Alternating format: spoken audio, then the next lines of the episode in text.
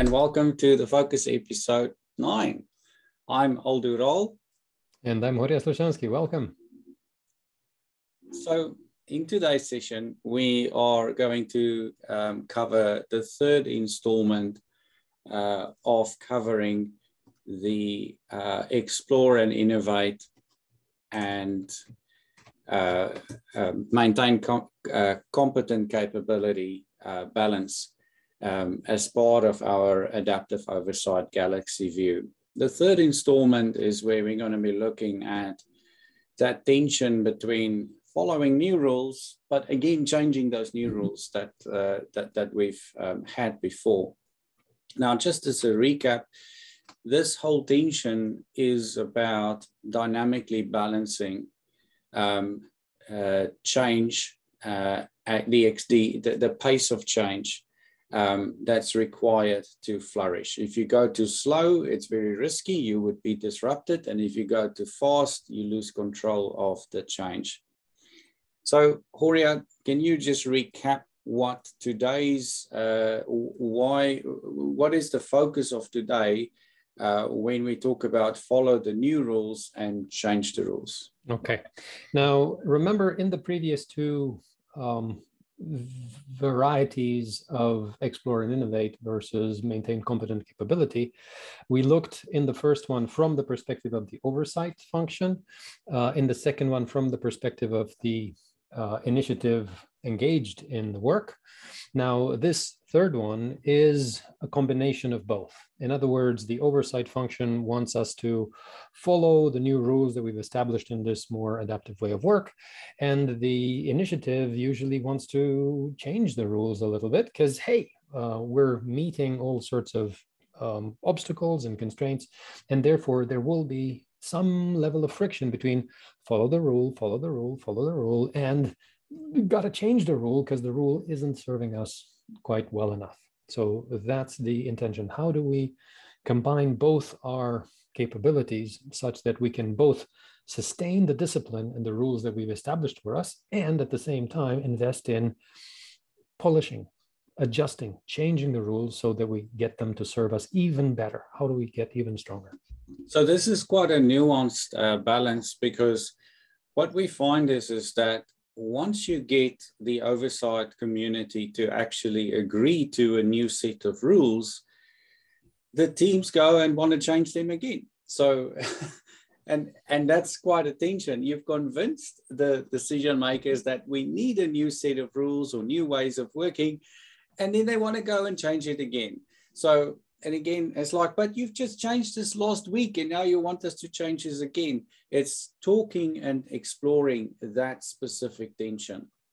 So just to recap again, how we're going to step through this, if we look at the polarity map, is number one, we are going to there at the bottom left corner is we're going to look at the current struggle patterns for following new rules that we've established recently. Then we'll look at the desired outcomes when we change those rules again. We also then thirdly, uh, at the bottom right there is then to look at the risks when we overcorrect on the actual um, uh, uh, changing the rules just willy-nilly. And then we will be moving to what benefits do we retain from not changing too fast, from following the new rules that we have established recently. We'll then look at what's the upside of both. How would a healthy balance look like between this tension of follow the new rules and then change the rules? What's the overall gains, greater purpose statement? And then we'll look at what are the potential fears, the double downside of this. What are both camps fearing the most eh, and uh, when we uh, have an imbalance between these two?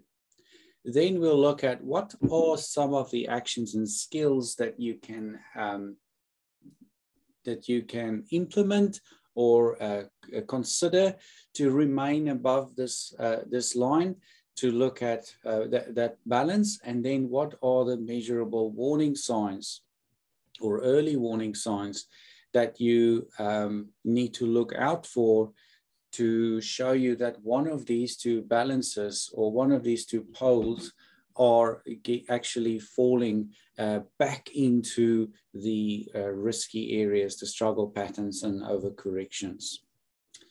So let's jump into this straight away, looking at the actual uh, struggle patterns for following the new rules. Horia. Right. So as I alluded to earlier, there's a potential friction between the oversight community and um, the people engaged in the work. Um, the oversight community, because it is engaged in a structural power imbalance, uh, they are the people with the authority most likely. They will usually want to have the last word. Say, no, I'm calling the shots. Um, you must do as I say regardless of the fact that the people actually engaged in the work are noticing, well, no, uh, we can't do this because there's this obstacle um, in front of us.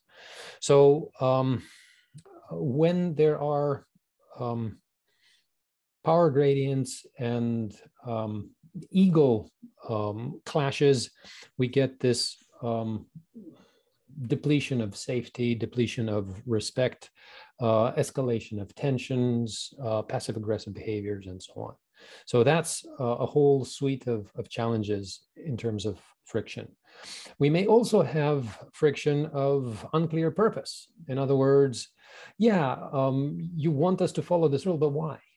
Uh, if we're not explaining for people, why is it that we have such and such a rule? Why is that rule beneficial? How is it making us better, more competitive, more effective, more impactful, um, then we may have some challenge. Now, we mentioned here this idea of the curse of knowledge.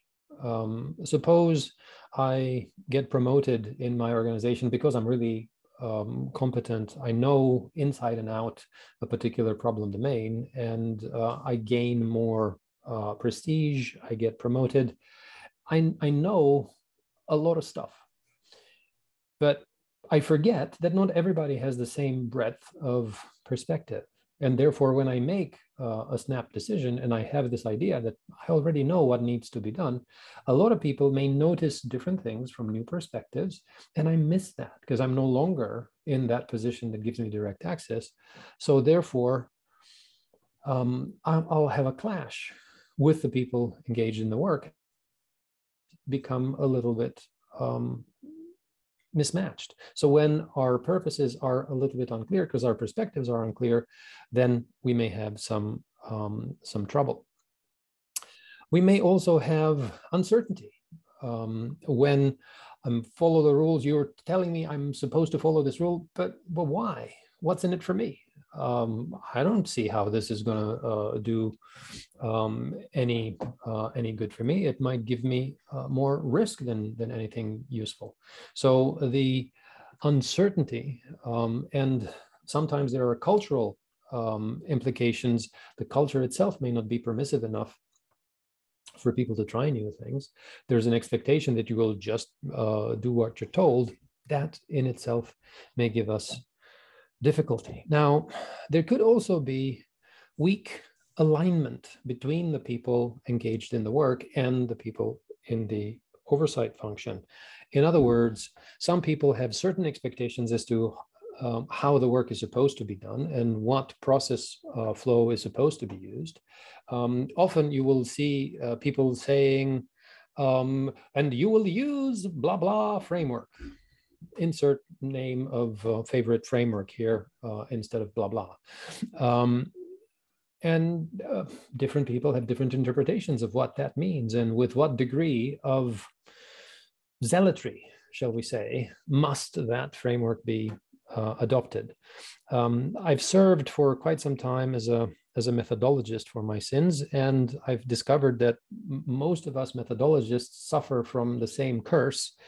Um, we are in despair when we devise a methodology and we're hoping that people will tailor it to their context, and almost invariably, uh, people take the whole thing, lock, stock, and barrel, and try to plonk, uh, use the whole thing forgetting that no, um, different situations require different uh, contextual adaptations, and you can't afford to have the same rule across the globe for everybody. It needs to be consistent. No, no, no, no, no, no. Each situation requires a different approach. So when we have weak alignment, we have all sorts of, um, of difficulty. Now, there might also be um, the, the context uh, may lack sufficient clarity. In other words, there might be a number of silos engaged in a particular initiative, and me, I'm in my silo, you, you're in your silo, and I'm not aware of what's actually going on. And the oversight people don't do a good enough job of uh, ensuring that we understand each other's constraints and, uh, and obstacles and challenges. So um, when our our contexts are unclear. Uh, the culture may also prevent us from getting messengers um, to, to communicate across. Uh, you may have seen this in other organizations where uh, people in position of authority say, no, no, no, no, no, you're not allowed to talk to my people. You're not allowed to distract my people. They must follow what I tell them. They must follow my rules. You can't go ahead and, and talk to them and maybe give them strange ideas about changing the rules. No, no, no, no, no. You're not allowed to. So whoops, um, we have difficulties of context. Um, see how this also leads into um, selfishness, right? Uh, you, you, may recall we had a whole tension on personal interest versus organizational purpose, but um, selfishness can um, can interact here as well. And finally, um, we have sloth as a uh, as a struggle pattern when the, the, wrong behaviors get incentivized and people um, hide uh, behind the process and it's so easy to just chop things up to the too hard basket or um, you have um, strange red amber green reports um, subject to the watermelon effect. Remember my it's green it's green it's green. Oops it's red kind of situation. Yeah. So lots of difficulty in just um, following the rules without contextual adaptation. Fortunately, however, Aldo can give us some um, some desired outcomes. What might happen if we change the rules well? And again, it's not change for the sake of change. This is really talking about having real discipline about how you go about the change that you that you bring in, any any new ways of working or any new rules that you implement. Um, first thing that we notice is that there's unity. Um, so a panel uh, that we interviewed that uh, um, bring out a lot of aspects around unity. There's that team mindset. Uh, they, they have that really strong ownership and, and shared responsibility within the team, not just the team, but also between the team and the oversight function as well. Um, the always also very strongly related to that is you'll see an harmonious set of interactions. You'll see the interactions, you'll be able to observe that many of those interactions are harmonious.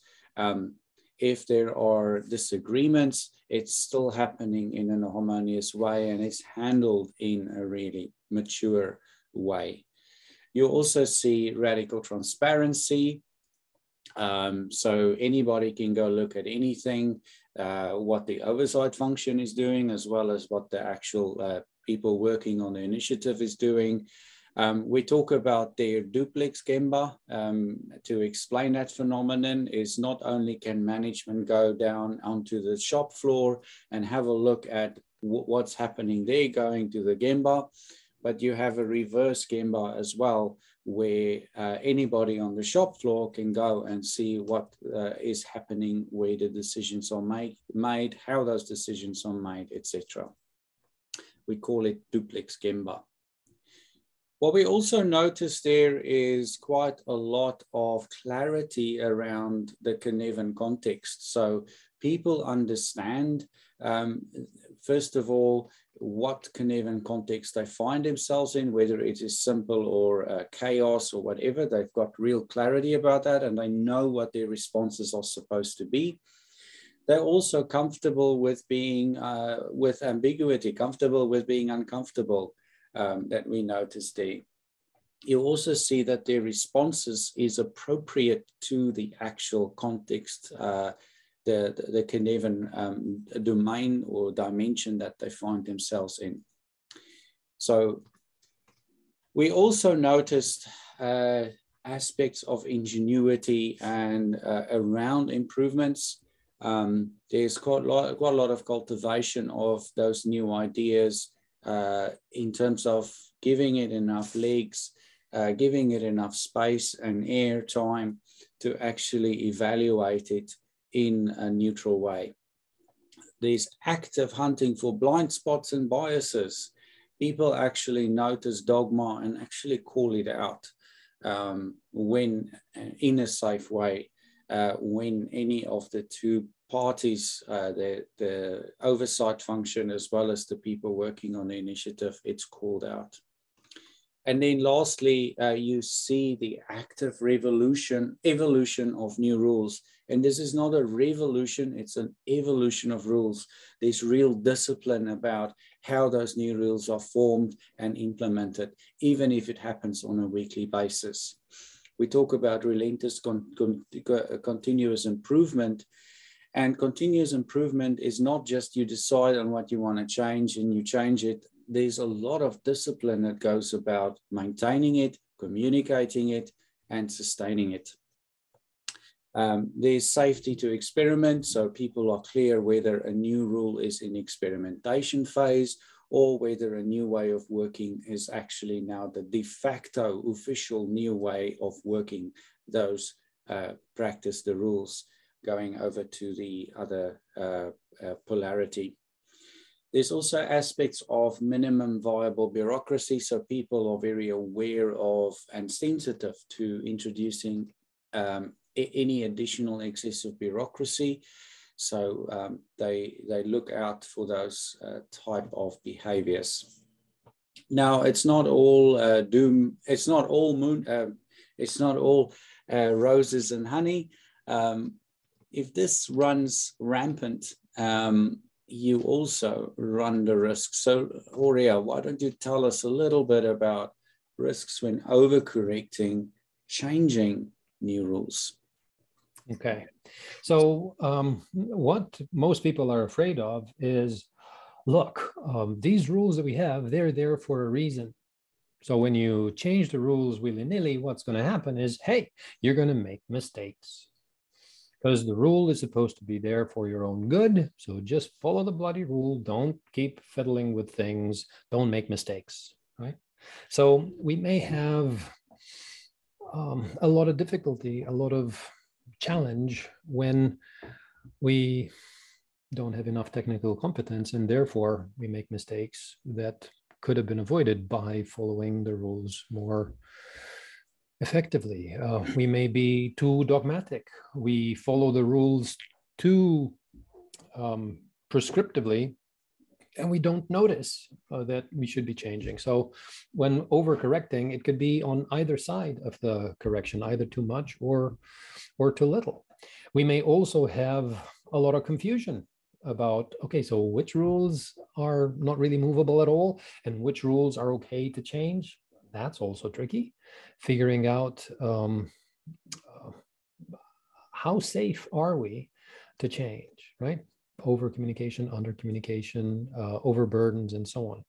Um, we may have then all sorts of, of churn uh, change and change and change and change and change, and then you get um, all sorts of speed wobbles uh, through so much chain. Or um, you might use um, the churn as an excuse not to intervene, or you might get uh, distracted or, or, feel overwhelmed, or you might get a lot of change fatigue, right? Um, and then um, change might be uh, getting in the way as a matter of, of obstruction. Um, you see uh, lack of change as an obstruction of the work. You have an excess of caution.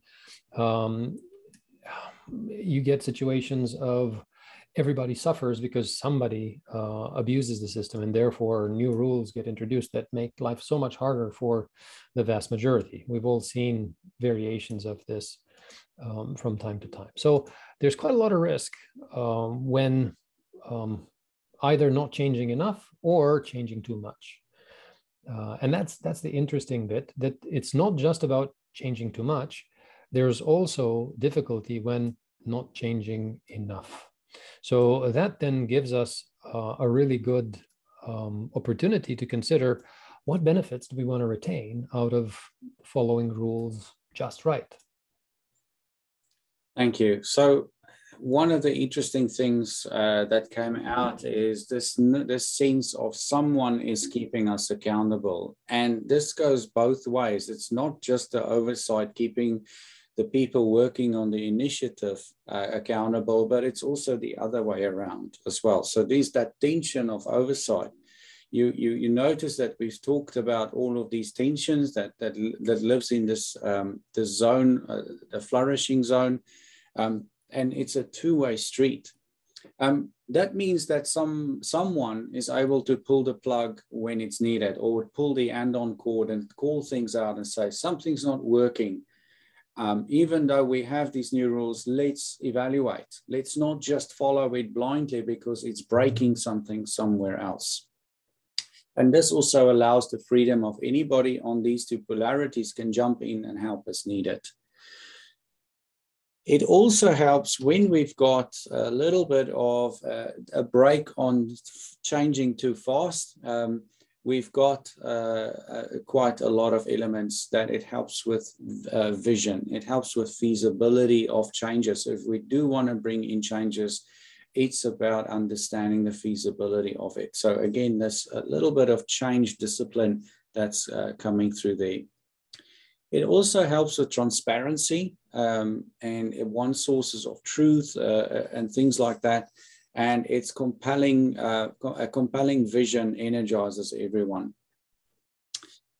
The next thing that uh, the benefits that we can retain from following the rules is it allows us to be adaptable. And one thing that comes to mind is the metaphor again here of um, why did they invest in better braking technology is so that you can actually go faster. So if you look at the, the, the, the, the brakes on vehicles, uh, especially supercars, how advanced that technology is compared to 50 or 60 years ago, it's so that you can actually go faster. And that comes with, that is the underscoring um, ideas around adaptability. Um, it's to have willingness to have variable rules by context. It's not just to have a one size fit all uh, view of the rules, but actually different interpretations around that.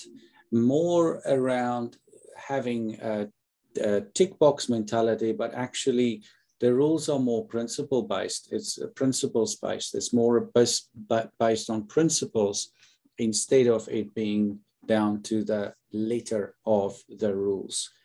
Um, it also helps with uh, oversight is appropriate to the level of risk to the initiative. Again, if you are deciding on a new coffee machine for the office, you don't have to go through the degrees of oversight that you would go through uh, if you decide to invest in a new uh, production plant.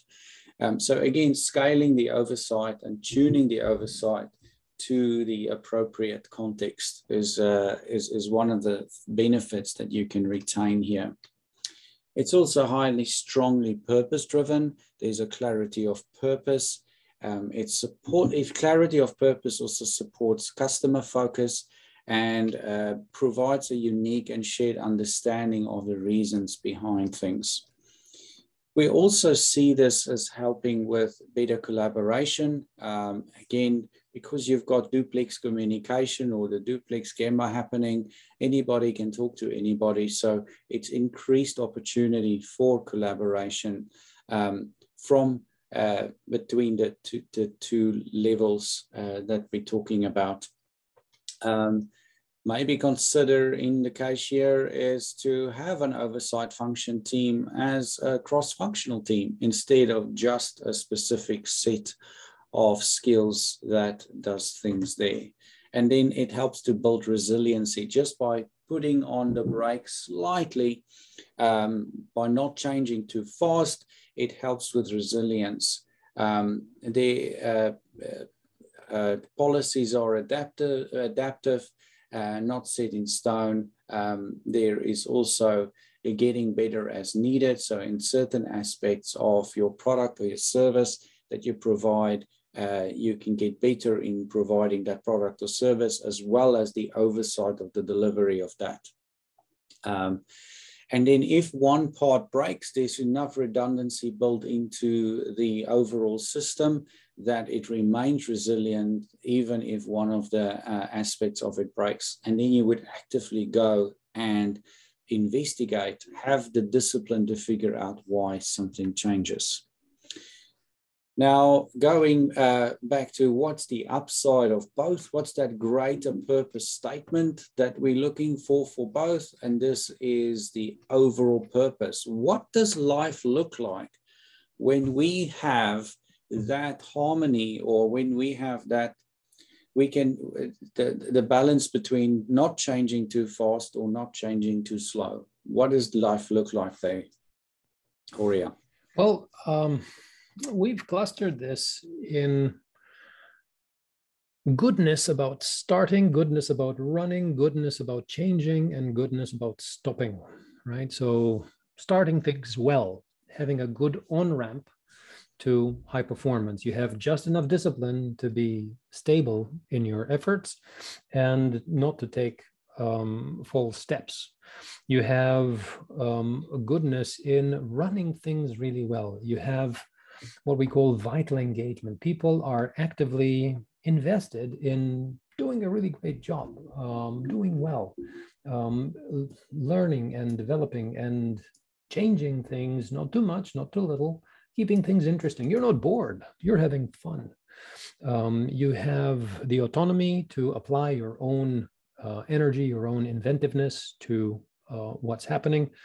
Um, confidence and trust is being built. Um, we actually achieve organizational ambidextry uh, or ambidexterity.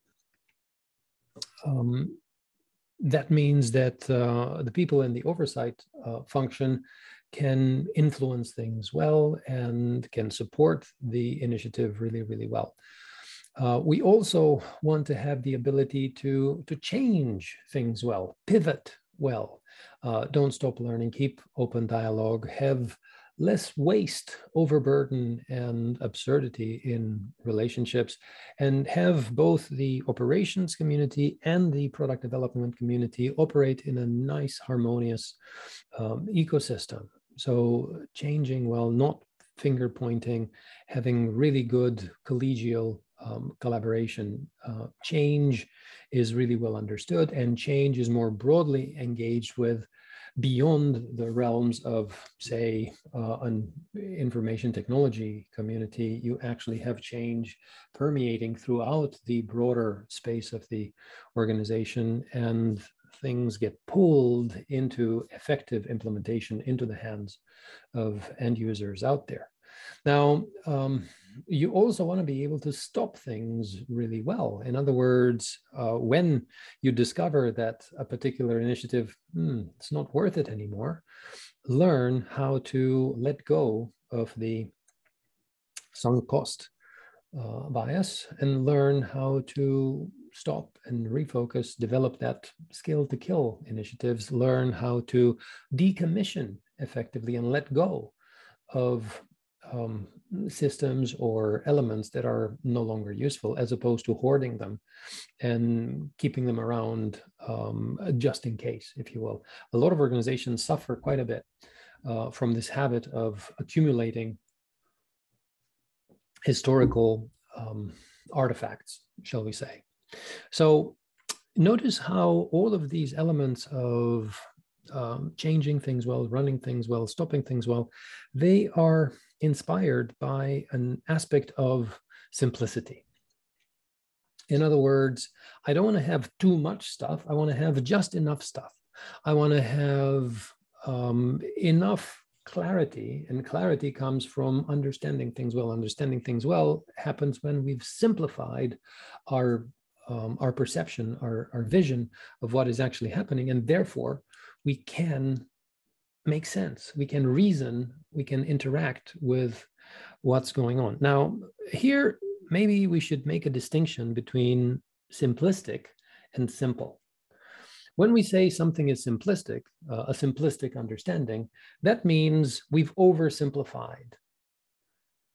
We've missed some critical aspect. If we have a simple understanding, then that means that we haven't lost anything significant. Our understanding is simple, it has the minimum amount of parts. We have reduced our way of thinking about things in a minimum amount of parts, and we haven't lost anything significant. So, um, for instance, uh, if I'm trying to describe how uh, a billiard ball rolls um, on a pool table, Newtonian mechanics is good enough. It's a simple enough explanation for the dynamics of billiard ball um, interactions. But if I'm trying to apply Newtonian mechanics at the scale of a galaxy or the solar system, mm, things don't quite work uh, well enough. There are all sorts of really weird and interesting effects that happen where um, relativistic effects intervene, and therefore Newtonian mechanics don't um, don't work anymore. So Newtonian physics is a simplistic understanding of physics when applied at a galactic scale, but a perfectly reasonable understanding of physics when applied at a pool table scale. So similarly, uh, our understandings of organizations may be simplistic at certain scales and good enough at other scales. So when we have really good um, harmony between the oversight function and the initiative, then we understand is our understanding simple enough or has it run the risk of becoming simplistic? In other words, whoops, we're missing some critical aspects. So understanding simplicity is really, really important because that helps us to articulate value.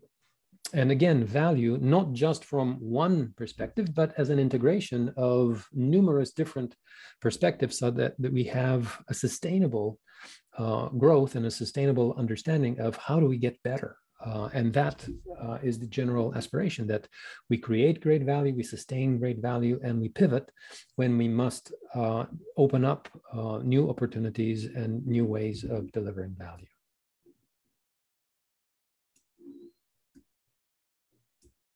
What are we afraid of, Aldo? Right. So there's all sorts of behaviors uh, from um, when this uh, balance or when the uh, polarity is out of balance. And both parties, the combined fears is around dogma, loss, harmful conflict, lack of control, incompetence, failure, and some really interesting things around measurement. So with dogma, we notice that uh, one or both sides may fear an overcorrection or too much dogma in their diet or too much dogma in whatever it is that they're trying to attempt. And there's all sorts of um, interesting uh, behaviors around dogma. Um, so all the way from avoiding change just because it's different, uh, all the way to increased bureaucracy, um, people treat some of these changes or some of these new rules or ways of working as just a checkbox exercise. So one or both of the sides may fear that um, is that we'll slip into overly dogmatic approaches to things. The next thing is associated with loss. And there's more a personal type trigger about feeling loss and um, we talked here about SCARF dimensions triggered. So if you don't know about SCARF, um, it's from the Neuro Leadership Institute. It's a really handy model to look at what triggers people um, in situations. Uh, there's a there's a few dimensions uh, under the SCARF model. Go have a look at that. That's quite an interesting thing. We also noticed that both these um, parties end up fearing any of the harmful conflict behaviors that's listed here. Either there's too much apathy with change, or again, it's too much uh, power hungriness or lust for power, um, or um, people may be too invested into a specific uh, route or a specific change option, and that could lead to uh, harmful conflict.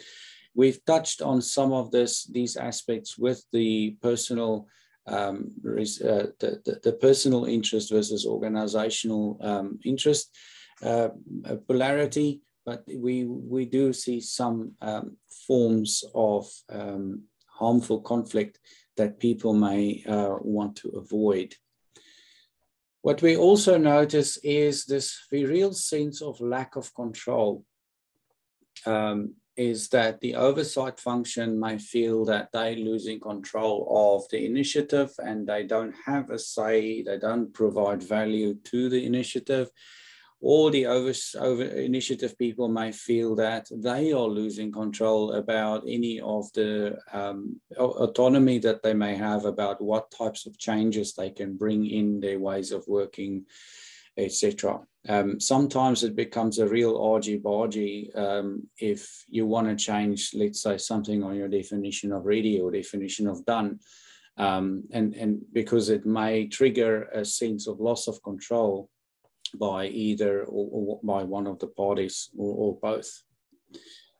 We also see a fear of failure, and this is a repeating pattern in all the balances, is a sense of fear of failure.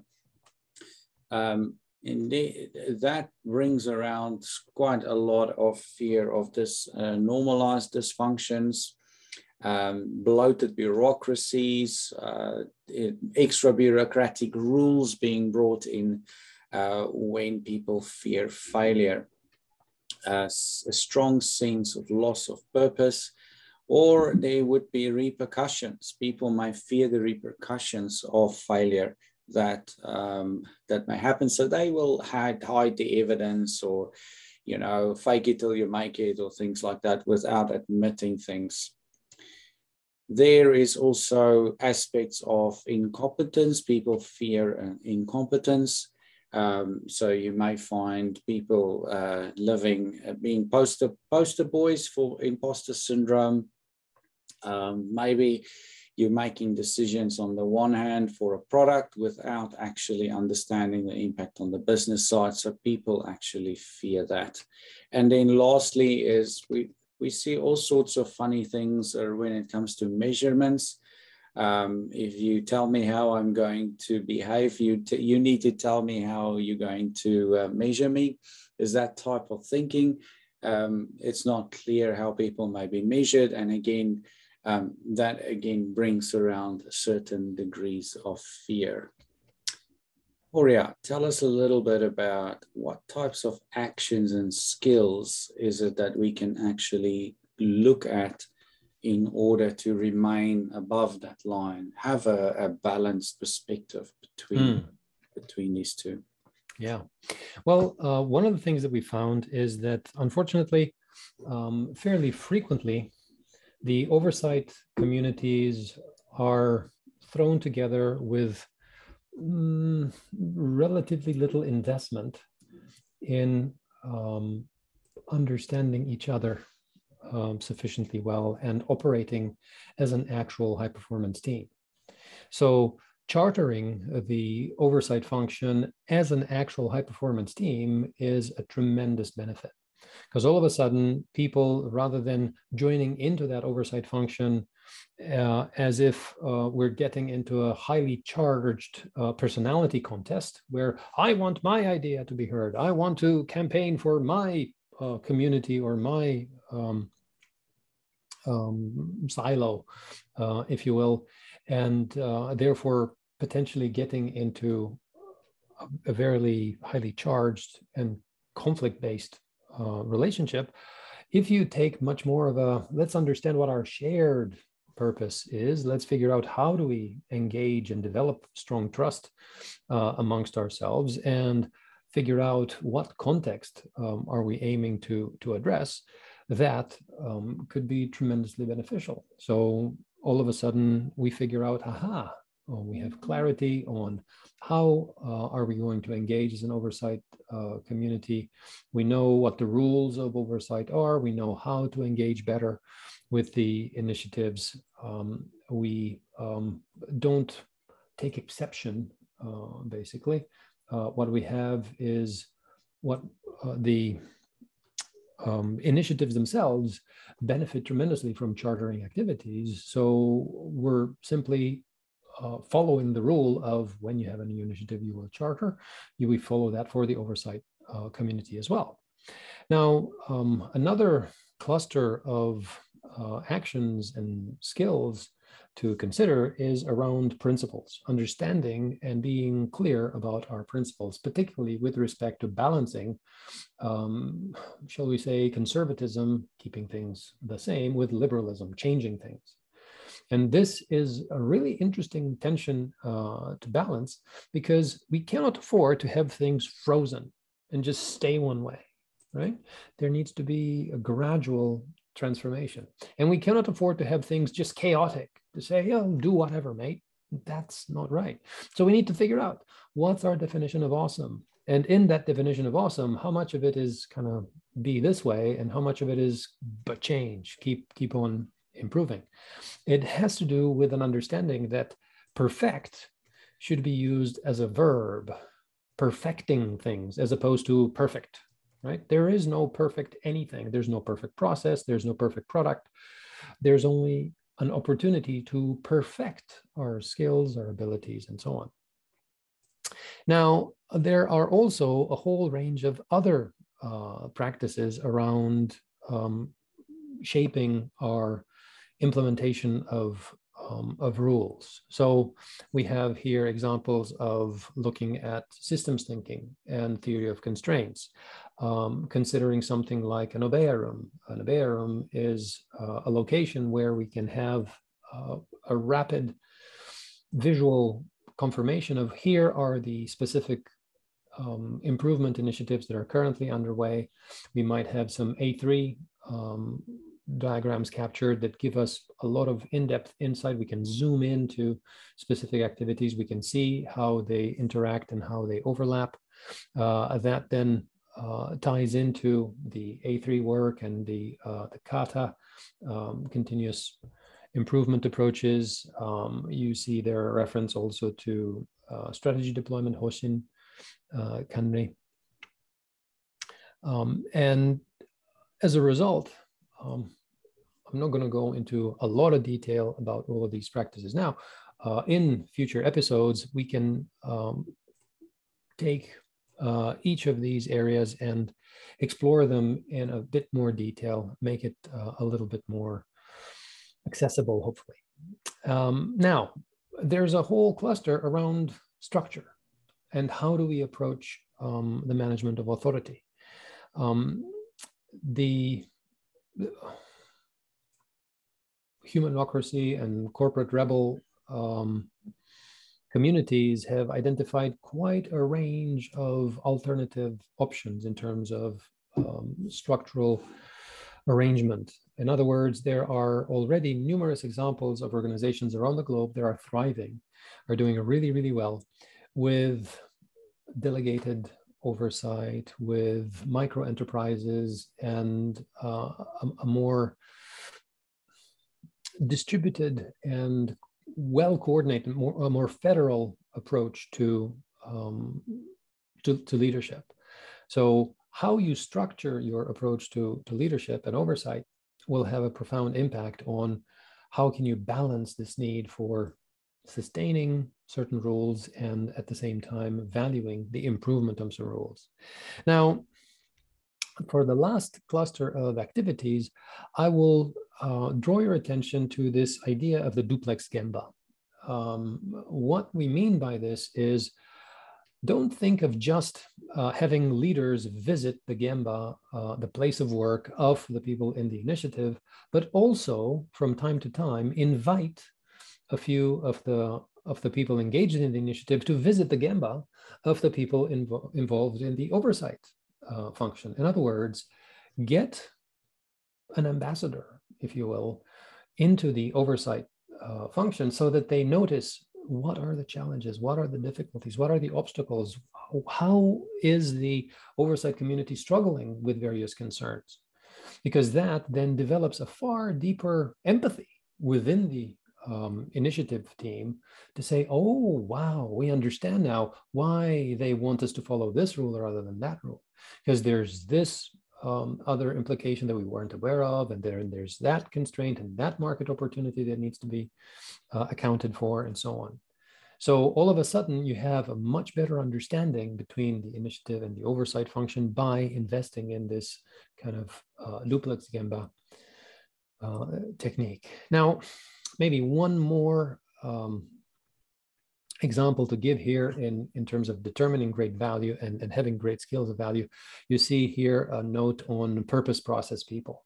This has to do with as an oversight practitioner, when you're charged with investigating a particular value stream, the first thing uh, that you'd want to do is focus on the purpose. What is the purpose of that value stream? Because if the purpose is suspect, then we may be able to do away with the value stream altogether. So first focus on purpose. That's a really great skill. Ask yourself, why are we doing this in the first place? And be unafraid, be curious and, and unafraid. Um, when you've clarified, yes, okay, this purpose is valid, it's important, it really makes a lot of sense, then look at the actual process. Go and visit, go take a Gemba walk and notice and make notes and ask questions and show respect for the people involved in the process and understand really deeply what's the actual process.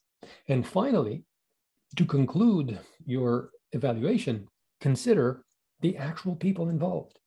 Because processes don't exist in a vacuum. Processes exist and are effective by having specific people. If specific people are missing, humans are usually not so much interchangeable. Different people have different balances of skills. And yes, much of the time you may be able to get mm, similar results if you let a person go and hire another person.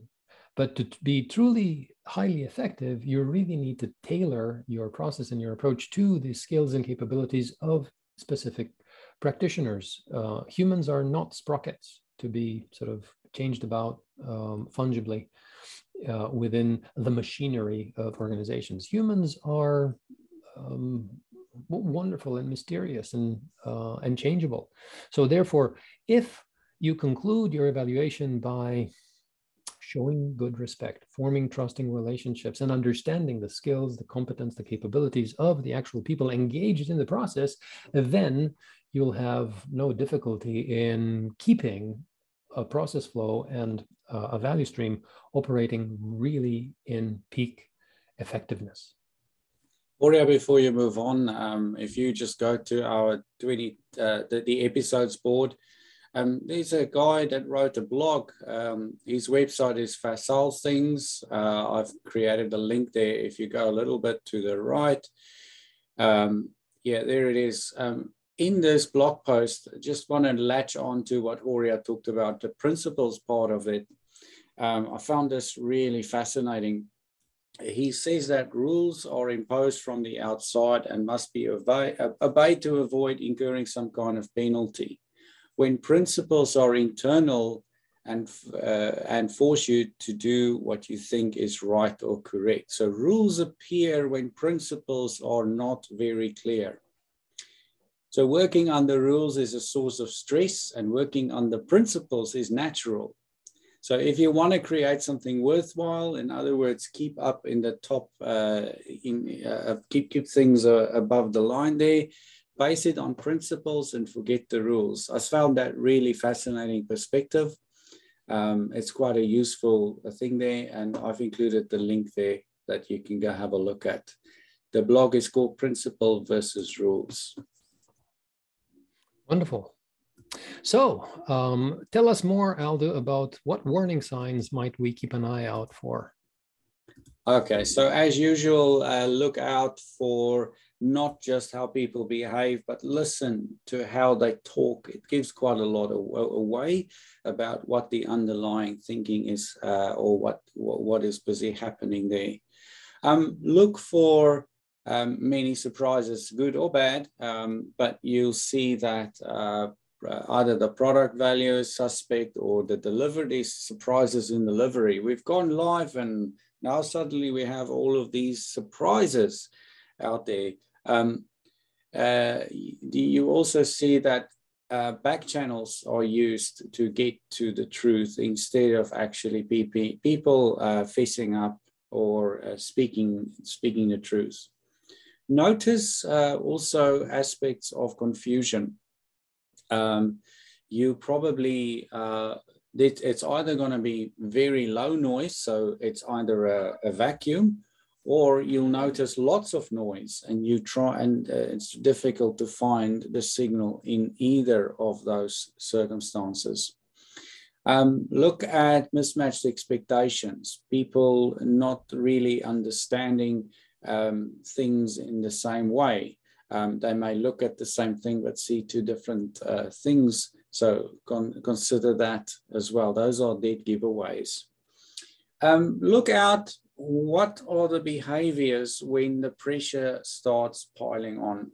I've noticed that people or decision makers uh, sometimes bring in more rules in an attempt to assert more control over that situation. So look out for that overly burdensome uh, bureaucracy. Um, look at what happens behind the scenes. What's the um, what's the type of plays people do uh, behind the scenes in the back channels, the non the unofficial channels uh, when the uh, pressure piles on. Other warning signs uh, to look out for is uh, aspects of when the initiative is running amok. So you see, uh, you see something like tokenism or compliance theater. Um, if you've ever been to a, uh, you heard of kabuki, um, it is just pretend.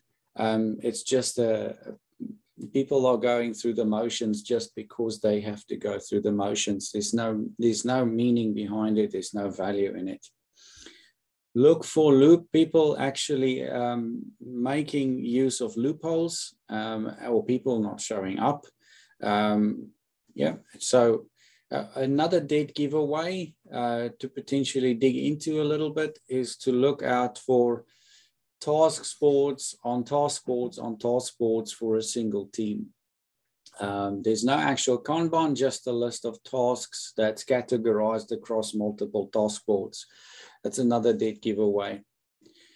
Look for unreliable Kaizen. And I spoke a little bit about earlier about non, not having discipline in continuous improvement um, and Kaizen. And that you'll notice quite a lot of behaviors when that discipline is missing.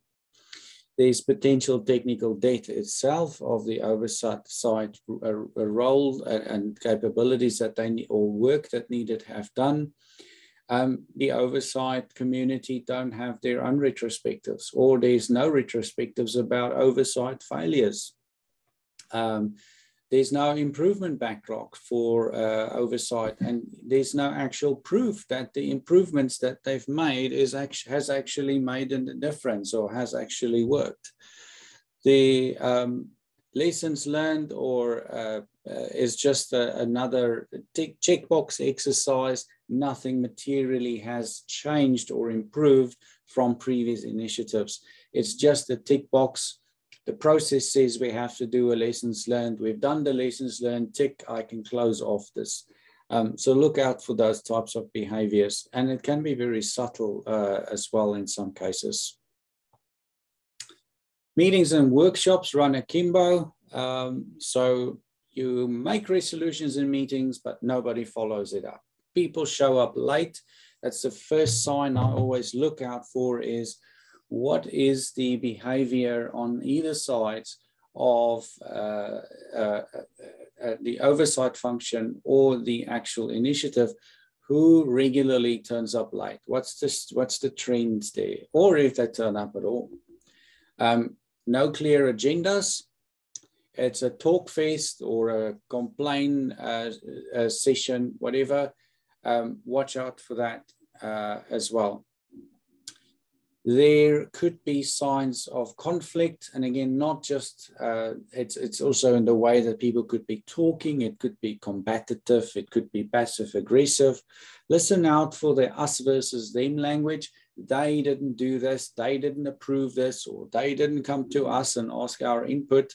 Look out for those um, little giveaways around uh, conflict. People could be defensive and like i said passive aggressive Look out for bureaucratic agendas. Um, these are dead giveaway is that people are playing uh, the uh, playing their own uh, agendas by in, uh, implementing additional bureaucracy or intentionally creating crises. Uh, who stands to gain? Um, what's the, uh, the, the, the, level of burden on the people that needs to actually fulfill that oversight function?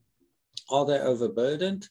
Um, and also, um, there's a thing: maintain the problem at all costs.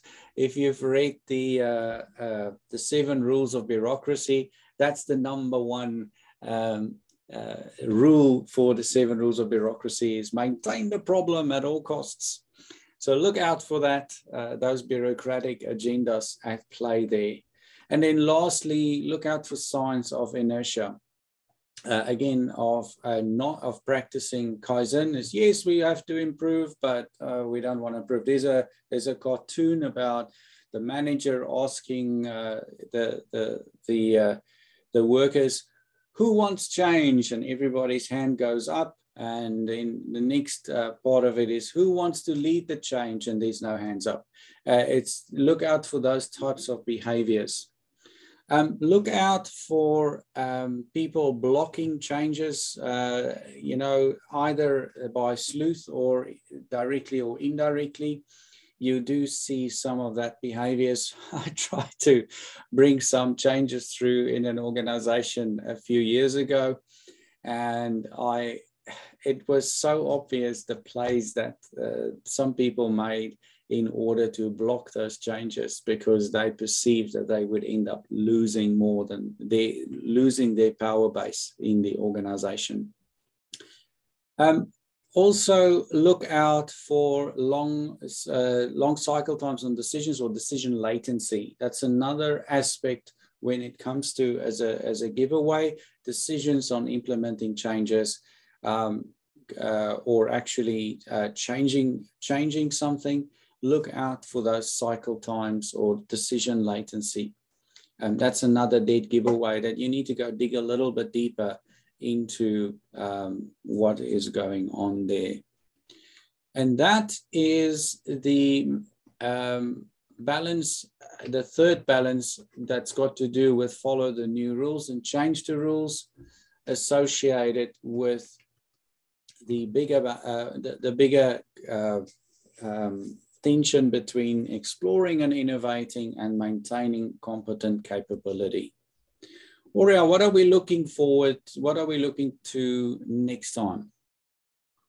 Right, uh, so uh, the next time we will conclude our preliminary exploration of adaptive oversight with the safety courage balance. That's gonna tie this all together um, quite neatly. And after that, we can look forward to a range of interviews with various practitioners from around the world uh, that will share with us their insights, their experiences, their journeys that uh, should hopefully promise to be quite interesting, quite fascinating. And again, the uh, the request or the the offer goes out there. If you're working in organizational change or you have battle scars in change when you have to implement or try to implement new rules, and then it gets changed and there's a little bit of an argy-bargy or um, some, come tell us some good stories as well about how the oversight function and the initiative has actually collaborated uh, together. Come share those ideas, come share those experiences. It's pretty useful. By all means, come and uh, contact us. Uh, we're very happy to, uh, in, uh, to, to, arrange um, uh, time to speak to you to see how we can turn that into an interview to explore this tension a little bit further. Thank you very much. That was a, that's a wrap for episode nine. I'm Aldo Rall. And I'm Horia Slușanschi. See you soon.